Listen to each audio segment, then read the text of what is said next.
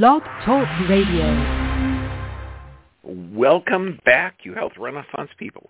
This is going to be exciting today. Okay, we're going to talk about how gait, how you walk, and the biomechanics of your feet and legs uh, in the first part. The second part is how we get our freedoms back, and that's going to be super exciting. Now, um, all of this stuff is going to be um, played uninterrupted on the drbvip.com site. So that's I'd recommend you sign up for that uh, so that you can get these PowerPoints and share them because that's truly the only way at how we can make a difference in the world. And it's also going to be on Extreme Health Academy. Yeah, we just did a two and a half hour seminar Sunday, and that was, um, well, let's just say it was well received. It was really exciting. But now, how did I get into to this? My history is that when I was a 30-year-old single dad, um, I was hit by a car, had both my legs broken, my sternum fractured, skull fractured, liver and heart bruised. So, um, you know, it was pretty challenging. Now I went in, had a couple of operations, but every time they did an operation on my knees, they felt less stable. And common sense was, I thought, well, yeah, they're they're not putting stuff in to make it stable. They're removing parts that they think are damaged. So I developed certain techniques on how to regenerate discs or meniscus. Now, number one thing, when we're looking at this, there is no way you could have a one knee symptom. Um, you can have a one knee symptom, but not a one knee problem. You have to look at the whole body. So anybody that's providing, oh, say, um, an, uh, a foot leveler or some type of orthotic without paying attention to pelvic stability or looking at disc mm-hmm. injuries, that's a problem. And if people are fixing the low back or disc injuries and you're not addressing the biomechanics of the foot or the calf or the knee, the person is not going to get better. Now, when we're looking at the pelvis, the pelvis is just about perfect. There's no muscle that crosses the back half of it or the posterior aspect. And so that means that it's it's it's hard to strengthen You've got a muscle called um, piriformis that crosses the front portion of it. So to strengthen the pelvis, you're really going to need um, a trochanter support or a belt to stabilize it. But what kind of things happen um, to the pelvis? Like if the pelvis is off, you're talking bowel and bladder control, sexual dysfunction. The sciatic nerve comes out of right inside of that pelvis area. And so that's foot biomechanics um, knee biomechanics, walking, sitting. I mean, this this can be huge. Plus, it also affects the autonomic function. So, where where does this come from? Well, prolonged sitting, pregnancy, medications, lack of movement can all cause it. Now, this is huge because the half of the autonomic nervous system ported inside, well, it's living inside of the neck and the pelvis area. So anytime you have a pelvic dysfunction, you're going to have an autonomic imbalance or an autonomic challenge. And that's hugely important because that's the rest, digest, and repair. So if people have, say, one bowel movement a day or poor sleep patterns or anxiety or stress or inflammatory bowel disorders, and also when the parasympathetic, the rest, digest, and repair is suppressed, the sympathetic, the fight or flight is going to be activated. So does that mean we should look at the pelvis and the neck? If somebody has high blood pressure or type 2 diabetes or inflammatory bowel disorders, absolutely. I mean, it's called holistic, but it's just common sense. You cannot fix um, disorders that are involving stress without addressing the autonomic nervous system. I mean, that's just basic common sense because you live your life through this autonomic nervous system. And it's hugely important when you understand that that pelvis houses half of this rest, digest, and repair. So imagine this. Let's say you twist an ankle and picture yourself walking. Are you walking good or do you have a bit, little bit of a limp? That limp is going to constantly be an irritant to that, that pelvic area. And that pelvic area is going to cause the biomechanics to totally change. Also, how many times have you been, you know, hurt, back pain, neck pain? When you have a back pain or a neck pain, Um, and the shoulders are going to tighten up. Your body's going to shift. If you have back pain, that can be a disc injury in the low back, but that's going to tighten up the muscles on either side of the spine that you don't really have conscious control over. So this is going to alter how you move, how you walk. Now let's say that you sit a lot or wear high heels or you don't stretch a lot. The, you have a muscle on the back of the calf um, that if that if your calf can't move correctly, then you start to develop what's called a high stepping gait or become a toe walker. Now, pelvic instability, we see this all the time. And we're talking um, in, in bladder problems, sexual dysfunction, I mean, a bunch, bunch of different problems. And so that's why it's really important to actually check and see what, what the problem actually is. And particularly if you've ever gone to a chiropractor and let's say you went to them, you felt good for a little bit, but then, you know, the pain came back, there's going to be a problem. So how do you stabilize the pelvis? Well, stabilizing it's really, really important, but most people miss that it's a problem. Because if you've ever gone to a chiropractor and they adjust your pelvis and you get a big pop and you feel better and you go home, but by the time you get out of the car, the pain's back. Well, that means that they're adjusting an area that's not the primary source of the problem. And always, if there's a pelvis issue, there's going to be a secondary disc injury in the low back, and 50% of low back issues are from the neck. That's why you have got to look at the entire spine and nervous system when presenting with a lumbar issue or a pelvic issue or some type of autonomic dysfunction. And, and we work with autonomic disorders all the time. I mean, virtually every patient. And in order to correct that, you have to change the gait, how they walk. You got to stabilize the pelvis. You can do that by doing a trochanter support. But also, if you're sitting down, and you're going to even find this, if you're sitting in a hard um, bottom chair, put your legs out really, really wide, like a like a ballet plie move. And if that feels better, what you're doing is you're using your hip muscles to approximate that pelvis. And if that takes pressure off, it means the pelvis is unstable. You can also sit backwards in a chair, kind of like a cowgirl or a cowboy, where that turn that chair around and your chest is actually facing the back and both legs go on either side. Um, that's hugely important. But now when we're looking at the pelvis, the way to identify it is you've got to take stress x-rays of the lumbar in order to identify disc inju- injuries. And that's hugely important because when you look at a standard static spine, um, particularly the lumbar shot, you might be able to see some rotation, some lateral deviation, something that's not right, something that's not straight. But really, to identify how that how that moves, is you've got to take what's called a stress X-ray, and that stress X-ray means you're going to bend the body off to one side and bend it off to the other. Now, I've told numerous people to get a stress X-ray in order to um, identify disc injuries, and they'll have flexion and extension X-rays, which really don't show you much at all. And that's where a person bends forward and bends backwards. You really need lateral flexion X-rays in order to identify disc dysfunctions. Okay, now let's look at, at how you walk.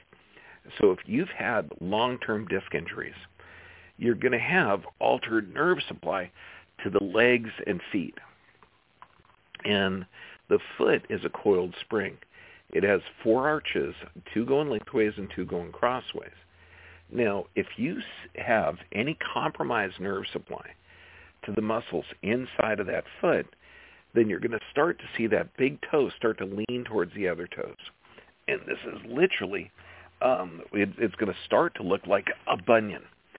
And the bunions are, are a, a huge indicator of autonomic dysfunction. Why autonomic dysfunction? And I'm talking blood pressure, type 2 diabetes, anxiety, stress, inflammatory bowel disorders. So if you see a bunion that's been sticking out, say, half inch to three quarters of an inch from the rest of the foot, um, you know that this person has had a pelvic injury for a while, And since the parasympathetic nervous system is located in the pelvis, or half of it is, then you can I, um, you can ask questions, particularly for doctors that are that are looking at this. How's your sleep patterns? How's your bowel movements?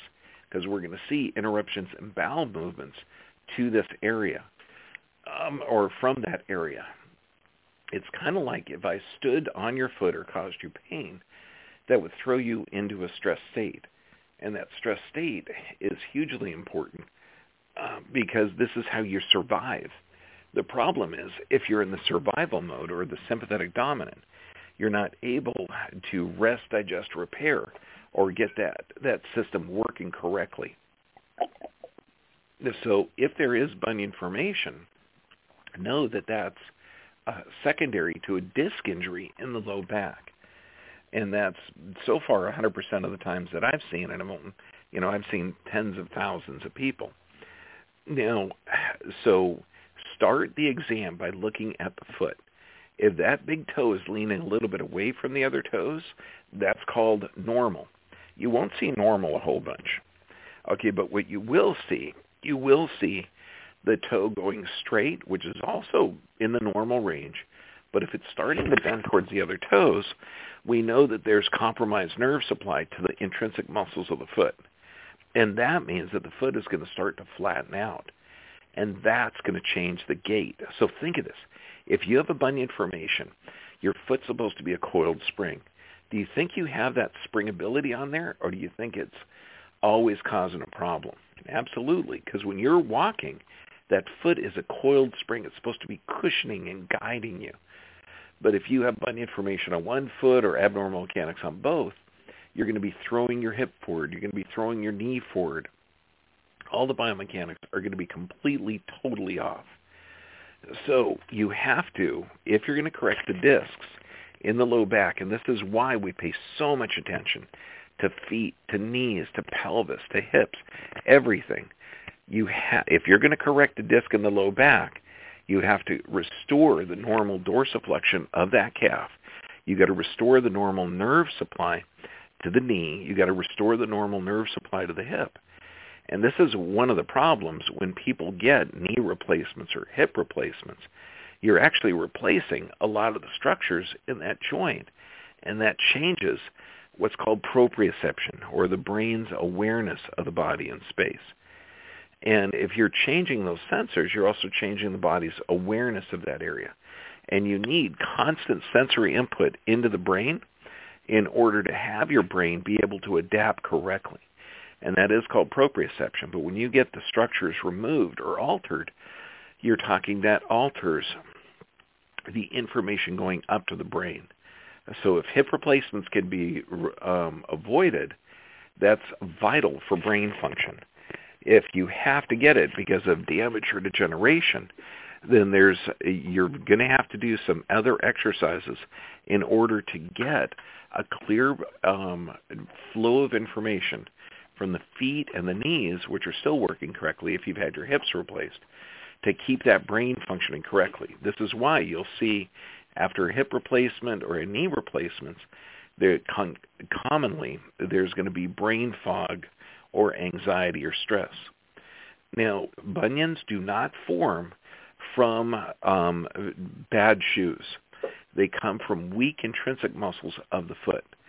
So when we're working on a pelvis, when we're working to change the gait, when we're working on lumbars, we always, always get that calf working correctly.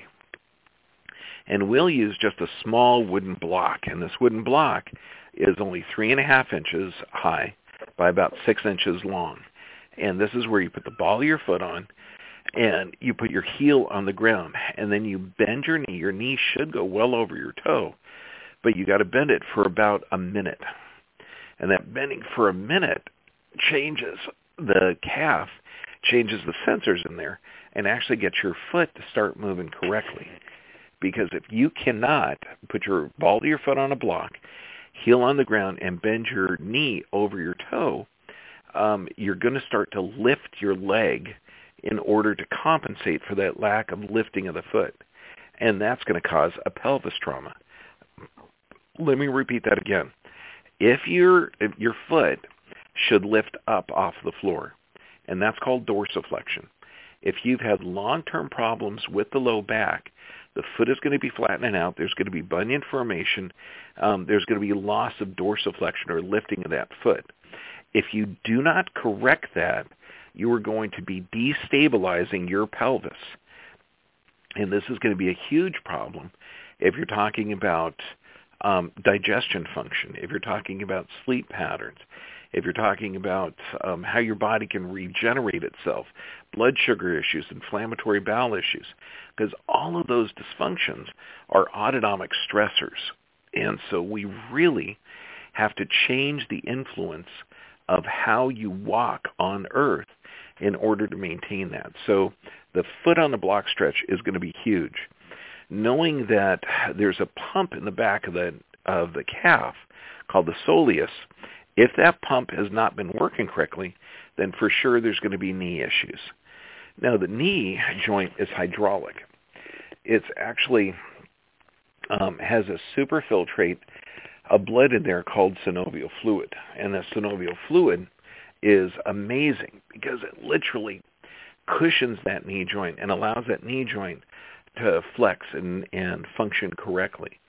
If there's lack of fluid in the joint, then you have instability and also you have decreased nutrients to the cartilage because that's where cartilage gets its um, its nutrients so it can regenerate. And that is one of the things that most doctors don't know. They don't know that cartilage and meniscus can actually regenerate. And the reason they don't know it is because of their medical procedures. I mean, if you pres- provide um, pain relief through a non-steroidal anti-inflammatory, and there's going to be Motrin, Advil, Aleve, any of those chemicals, they inhibit the building block of cartilage, proteoglycan production. So that's hugely a problem because you're if you take an Advil, Motrin, or Aleve, or any non-steroidal anti-inflammatory, uh, you're talking this destroys the building blocks of cartilage. So this is why most doctors never see a change or regeneration of cartilage because typically they're going to be pres- prescribing a non-steroidal anti-inflammatory to destroy that. So if you want to stabilize your pelvis, if you want to look for autonomic dysfunction, if you want to um, get rid of the bunions, you've got to start from the top down, and that means that you've got to look at um, the disc injuries on the low back, the pelvis and position of the rib cage area. You've got to look at the biomechanics of the knee, and you've got to look at the foot flattening out. Now, I always start from the bottom up. If I see bunion formation, I know to ask about um, bowel movements and sleep patterns. And if you see somebody that has a massive bunion, but they still have um, three bowel movements a day, they're taking something. They're taking Metamucil or something to help their gastric motility, or their diet is like perfect. So that's very unusual to see that, um, and unless they're also adapting to that stress state, where they're going to have diarrhea or loose stools uh, when we're looking at biomechanics of the knee, now we're going to show a couple of exercises to start. So one of the exercises for the calf is you're going to put your foot on a block, and it's only three and a half inches. It's called a four by four.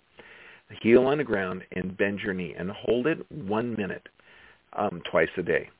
That stretching there will change the stretch of the ligament, and literally within a month you'll see your knee go over your toe, and that's going to alter how you walk when you stabilize the pelvis with a trochanter support and start sitting backwards in a chair, or when you sit in a hardback chair, you let your legs hang, go over to the side.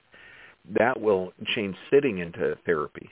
We also recommend using a water bottle or a foam block to be placed at the junction of the rib cage and low back um, for 20 minutes in, 10 minutes out, in order to take the pressure off of that thoracolumbar junction.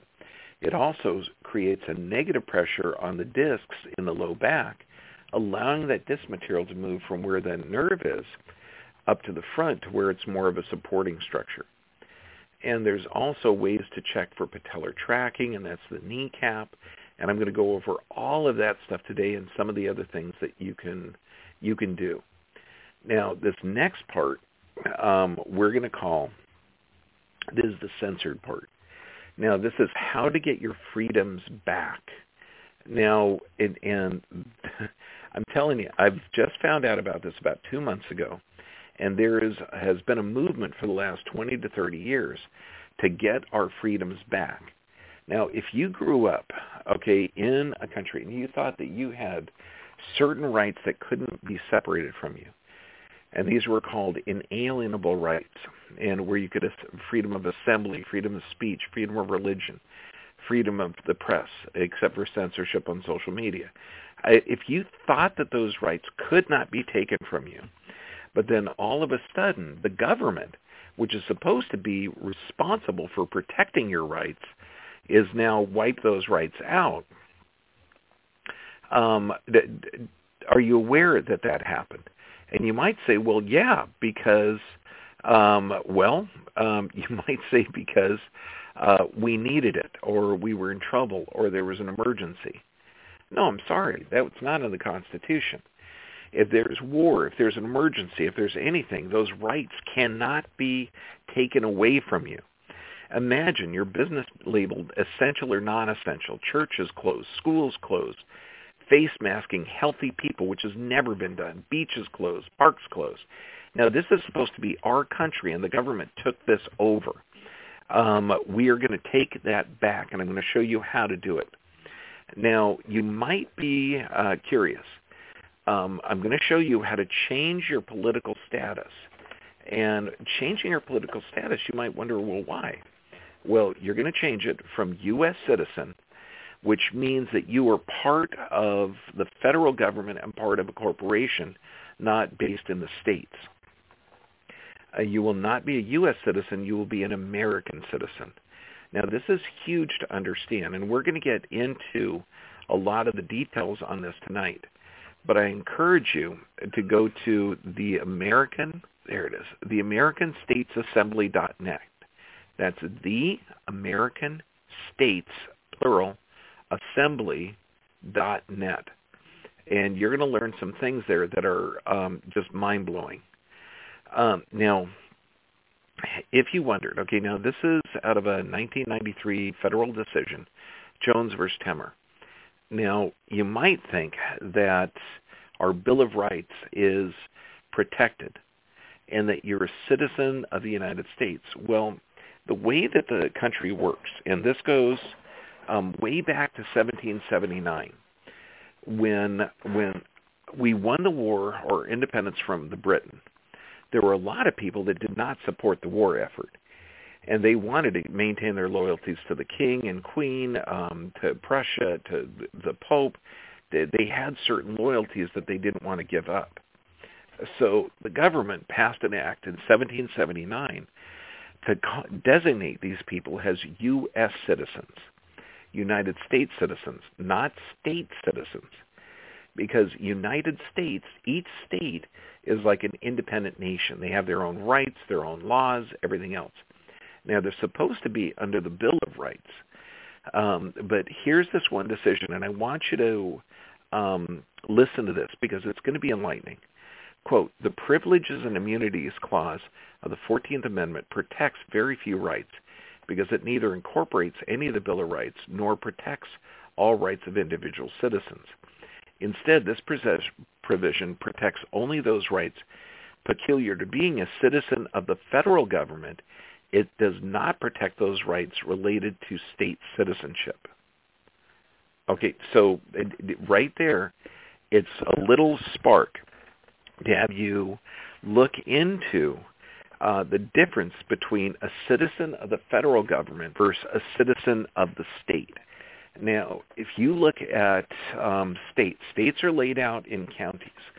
Counties are run by the sheriff, and the sheriff has the ultimate power. Now, the way America was originally designed is that each one of these counties were going to get together to run the state. And in fact, a sheriff of the county, they have the ultimate authority. They can kick out the FBI, the CIA, everything. And this is what I thought was unique. That at the start of the pandemic, when they had all these restrictions coming in, they they the sheriffs were standing up saying, "Look, I'm not going to ask people for their papers." The sheriffs were standing up trying to protect the rights and preserve the Constitution. I didn't know that this was based on the state level. If you're a citizen of the state, you have certain rights. If you're a citizen of the federal government, you do not have those rights. So this is how you change those rights, and that's huge. Uh, now, we're going to go in uh, to the AmericanStatesAssembly.net. Now, I encourage you to join. Um, look at the AmericanStatesAssembly.net and and look at the chapter in your area. Now, I'm going to read a couple of the, this. Their purpose, quote, our purpose is to reestablish the California Republic and to be responsible trustees for the California Trust and a leader within the American Assembly for the People on California and the United States of America. Now, I'm reading this from the California one. Okay, so they have each state, and there's over 30 million people around the world that have changed their status from U.S. citizen to state or to American citizen. Now, they are our California Assembly is dedicated to, quote, the repopulation of our land and soil jurisdiction and the filling of our vacated public offices. That's right. Now, you're going to be registering under land and soil, and you'll see there are so many things that you did not know. Like in 1871, there was literally an act that formed the federal government as a corporation of corporation, and the federal government literally has been incorporated since then. So that the what the the government is doing is not for the benefit of the state. Okay, but and I know it gets complicated, but just just listen to this part. Okay, we have a Bill of Rights. The Bill of Rights, all the states signed up for. Okay, the right of freedom of speech, freedom of assembly, freedom of religion. Okay, that's kind of what our Constitution was uh, based in. And the authority of that is based on the state level and it's supported through the county level. So it all starts on the individual in the counties that have to be responsible. This is why you have to join your local chapter. This is why when you get somebody in the federal government saying you have to wear this mask or you have to close your business or you have to do anything that's against the Constitution, you can thumb your nose at them. Okay? They literally do not have authority. It's like the crazy person on the street telling you to put rabbit ears on. Okay? the crazy government official telling you that you can't walk on the beach, okay, you will have your own ID through this. You will have your own, you will be called a sovereign citizen where you're living with God, our country, our, our state's assembly, um, our Bill of Rights, where these literally cannot be taken away from you. And with the research that I've done so far, this is not only legitimate, but people have been doing it for 20 to 30 years. Um, there's a weekly conferences. I think it's on Monday and Thursday night uh, that I encourage you to get on. But we have the way that this works is that we take back our rights. You cannot be passive and do this. If you're passive, the government is going to run run your world. And it's been said before in the past that you're going to take charge of your life. If not, somebody else will take charge of it for you. And that's the status that we're in right now. So we have literally got to take back our world, take back our our our rights, and we could do it by starting at the American the American States Assembly.net. Now, um, their values they have up there at, every Wednesday at 6 p.m. They have a town hall meetings. They're open to everyone. Um, I encourage you to look at that one, and that's the California Assembly. There may be different ones at different assemblies, uh, but you've got to take this back. The federal government um, is not designed to uphold the Bill of Rights. That is why they're taking all of the rights away from us. The state's assembly will get it back, but our state governments now are not going. They're they're unconstitutional. Their their laws are unconstitutional. Um, I mean, you know that that in California they closed the churches, but left the gun stores, liquor stores, and Costco open. That is not based in science. That's not based in anything. We got to take our world back, and this is the way that we can do it. Are you with me? Are you with me? Let's get on there, American States Assembly, and we're going to make a difference. God bless you, and I love you. Lucky Land Casino asking people what's the weirdest place you've gotten lucky? Lucky? In line at the deli, I guess? Aha, in my dentist's office. More than once, actually. Do I have to say? Yes, you do. In the car before my kids' PTA meeting. Really? Yes. Excuse me, what's the weirdest place you've gotten lucky? I never win and tell. Well, there you have it. You can get lucky anywhere playing at LuckyLandSlots.com. Play for free right now. Are you feeling lucky? No purchase necessary. Void where prohibited by law. 18 plus. Terms and conditions apply. See website for details.